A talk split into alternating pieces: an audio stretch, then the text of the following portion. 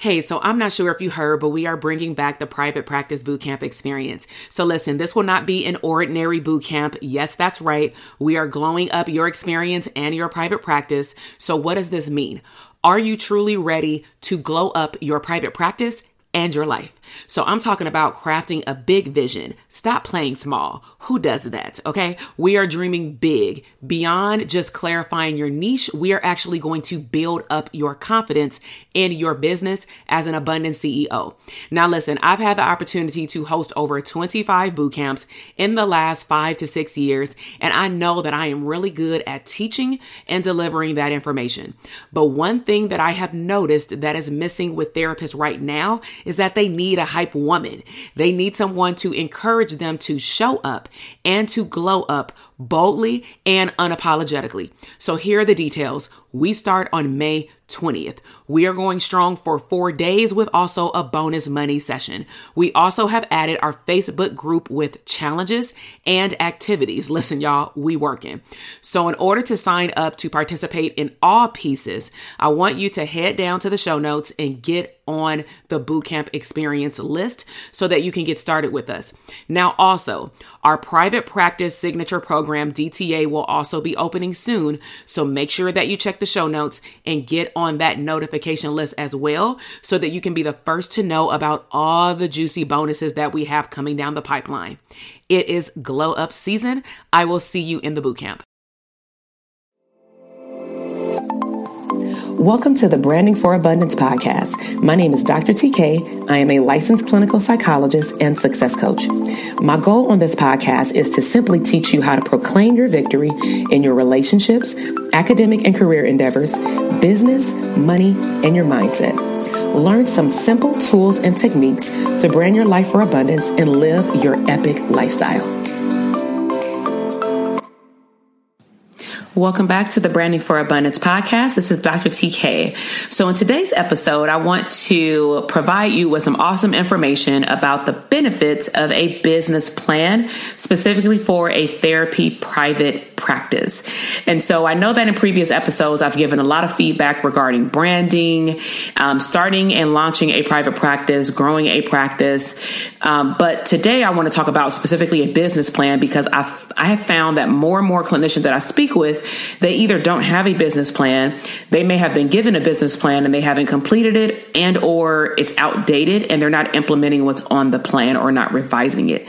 So I want to address the three things you need need in your therapy private practice business plan. Now, of course, in the business plans that I provide for my clients, they either get, depending on their program, a one, three, five, or 10 year business plan. And it includes, of course, way more than three areas. But I at least want to share these with you on the podcast episode just so that you can see how important it is to either revisit the previous business plan you already have and or complete one okay? So let's dive in. So number one you want to make sure that you understand and clarify your entity type. So entity type could be you're a sole proprietor for your private practice. You can have an llc depending on your state. You can have a s corp a c corp um, or other ones depending on where you're located. So the reason why you want to know your entity type prior to starting to look at your branding and marketing techniques and such is that this determines your entity type determines your taxes, your tax structure. It also determines your ability to expand. So, for example, being a sole prop, I actually cannot hire interns under sole prop because I need to W 2 them, which means that I need to set up payroll. And I prefer to set up payroll with the corporation due to tax structure. Okay. So entity type um, includes your tax structure, your expansion abilities. It also determines if you have to go on payroll or not. As a sole proprietor, I don't have to go on payroll, but through my corporation, I actually do have to have a payroll, even if it's just for for me. And it will also just help your state identify who you are and what you do. Okay. So you want to understand your entity type. If you are not sure about what type of entity type you should have and or can have based off your state laws, then you definitely want to sit down, I would say with a CPA, um, not a general tax person, but unless they're super good, but I usually have found more detailed information when I sat down with a CPA. Um, and mine is also a lawyer because they're able to give me more in-depth information. Okay. So that's number one. Number two, in a therapy practice business plan, you want to be very clear on who you serve, who you serve. So that's your client avatar. So the reason why this area is super duper important is that who you serve dictates um, how you attract your ideal clients. Okay. So you have to know who your ideal client is. Uh, where do they live? What's their age range or what is their specific age? If it's for therapy, of course, do you prefer certain diagnostic criterias? Um, or you want to stay away from some, you know, because that will tell you who you should be accepting as new clients as well. So, who you serve again is the goal is to attract your ideal clients. Also, who do you serve includes, um, making sure that you have certain things in place before you start offering services. And so if I serve adolescents, I have to make sure that I have the proper documentation for parents, for guardians. If I work with parents who are in the DCFS system, I have to make sure that I have specific paperwork ready in my system that should be written out in my business plan before I start offering services. And I can't do that unless I know who I'm serving. Okay. And then the third subcategory under who do you serve is that this um, section also dictates um, how you speak to your clients online through social media and or other online platforms including your website. So what i find is that a lot of clinicians they will jump up because they're super excited to you know have a website create a psychology today create a a, a, business page on social media like Instagram, but then they get overwhelmed with they don't know what to put on these platforms. And my question always first is, well, who do you serve? Oh, I serve this person, this person, this person, and this person. Okay, but who's your ideal client? Like if you could actually create your ideal private practice because maybe you're in the beginning stages, so you just hopped up and opened a practice. Who do you want to serve if that's all you did all day? And all of a sudden, it's like a big question mark. It's a pause on the phone line or on Zoom Zoom on a consultation call for coaching services. And so you want to get very clear on who you want to serve. And granted, this can change every season of your business because mine has. Okay. But you have to know in this season for growing your business, who do you serve? So that's number two. Number three is that you want to identify in your business plan the services that you want to offer, even if they're going to be in the future. And the reason why I say services is because even though I am a real big component for narrowing down, mastering one area of your business, and then adding another, and then adding another so that you won't get overwhelmed. I do also believe in a vision, and a vision in terms of your private practice is who do you want to be serving in five years? What type of services do you want to offer? So, some examples of services would be maybe different types of treatment.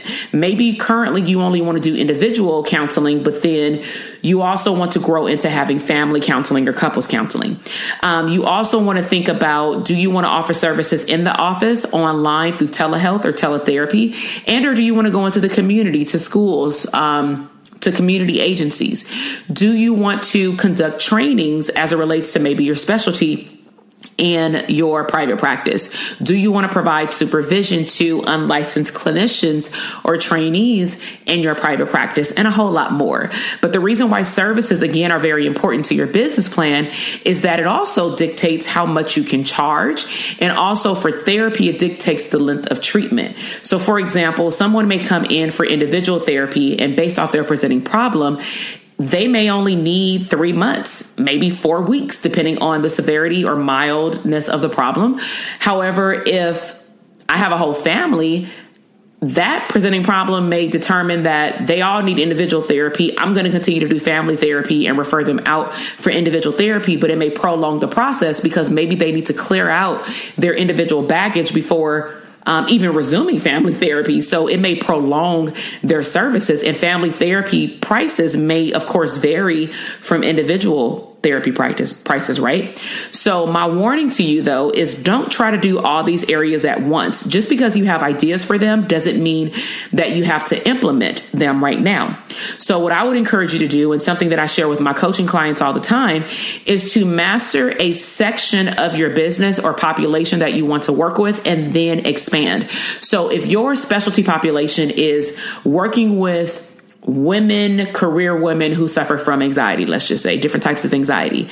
What skill set do you need to learn to make sure that you are also treating them adequately and up to ethical standards with the new strategies and interventions? When was the last time you took a CE course in anxiety? When was the last time that you went to any trainings or certification programs for anxiety? Don't just start getting clients and say, boom, I got five clients in anxiety. Now it's time for me to move on to having a group. Like, no, let's make sure that you are happy with the clients that you have and that they are also seeing progress in their treatments. Okay. Um, another tip that I have is don't see everybody. Don't say I serve everybody because technically, when you want to serve everybody, you're actually serving no one. Okay. And remember, I'm all about vision. So you can vision board all these items out. You can put them on your vision board. You don't have to put a timeline on your vision board. You can just say, This is my business vision board. These are all the services that I want to be known for. Maybe it's your branding vision board. But then as you look at that vision board, I want you to select your most favorite thing, whether it's training, providing therapy. Okay, well, what type of modality of treatment? Who do you want to work with? I want you to select your most favorite thing off that vision board. So I'll give you an example. Let's just say if I'm looking at my vision board and I declare I want to work with individuals, then I declare that I want to work with adolescent individual clients because I also can still work with adults, but it's through collateral work with their parents. So I'm still getting the best of both worlds, right? Then because I'm working with teenagers and I have to meet with their parents from time to time, I have to determine my price point. I may have various price points for private pay clients for adolescent kids because adolescent kids are able to talk versus a five year old. For a 45 minute session, I can actually squeeze in a collateral at the end because maybe if I'm doing play therapy, that's only going to last up to 30 minutes anyway. But if I want to talk to their parents, usually at the end of the session, um, then I can squeeze that in. For adolescent clients, I've had teenage clients that tell me they don't want their parent taking up their time. It's their therapy. If their parent wants therapy, they need to find their own damn therapist. And I'm like, wow, but they want all their time, and I respect that. And so does the parent. I haven't had any parent that fights back. And so from time to time, if it's like once a month, every other month, I'll do either an email collateral or phone collateral on a different day that I don't see the client. If I don't have clients back to back, that's when I'll talk to that parent afterward, but I'll let them know how much time I have, meaning I only, you know, want five minutes of your time. I want to give you an update. Now, if the client hits me up and says, Hey, I just want to give you an update about all the stuff that's been happening, do you have about 30 minutes? Then at that time, I may say, Okay, this is outside of the therapy session. And so this may be this amount of money. It won't be of a whole session, but it may be a fraction fraction of the cost of a session. Does that make sense? So the price point would de- be determined based off of who you serve and what type of services you're providing them. Also, it helps you define what your services are supposed to look like, which is what I just defined, which is like what a collateral looks like with a younger kid versus um, an older kid. And then also, focusing on one area helps you hyper focus, which means that you can focus on the outcome for the client's success in therapy. Most of the time, when we're worried about getting our client caseload numbers up, we're just worried about getting clients in our door.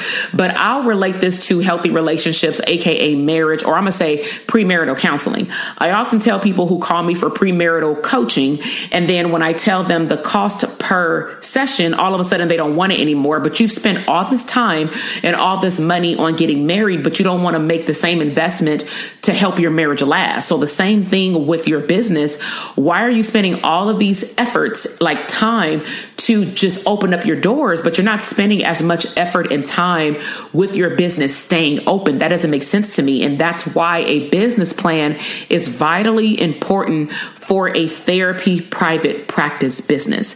So, if this information has been very helpful for you, I would encourage you to go down to my show notes and take my private practice quiz because it's going to ask you questions about your structure and certain things that should be in a business plan. If you say, you know what, I got a business plan already My business is popping. Okay, well then take the quiz. It's free.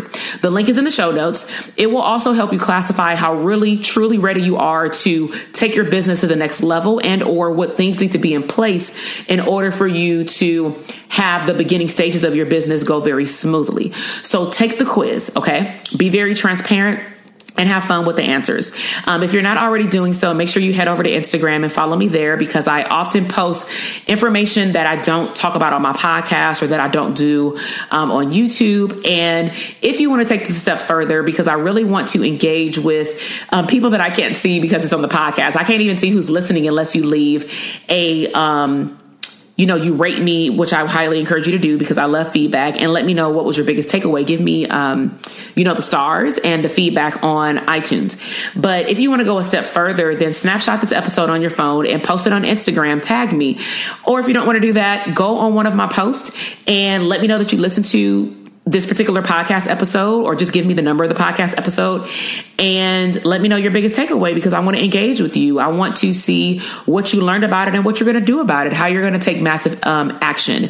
So um, that wraps up this episode. Just in summary, let me wrap up the five steps to make, I'm sorry, that was a whole nother episode. Blooper. Caught live. But let me go over the three things you need in a therapy practice um, for a, um, a, great business plan. So one you need to be very clear on your entity type. Um, number two you need to be clear on who you serve. And then number three you want to be clear on what services you not only want to offer right now but also in the future so that you can structure your business appropriately. So i really hope that you enjoyed this podcast episode. Make sure that you go check out my other podcast episodes that have um, a, a specific focus on building a profitable and prosperous private practice.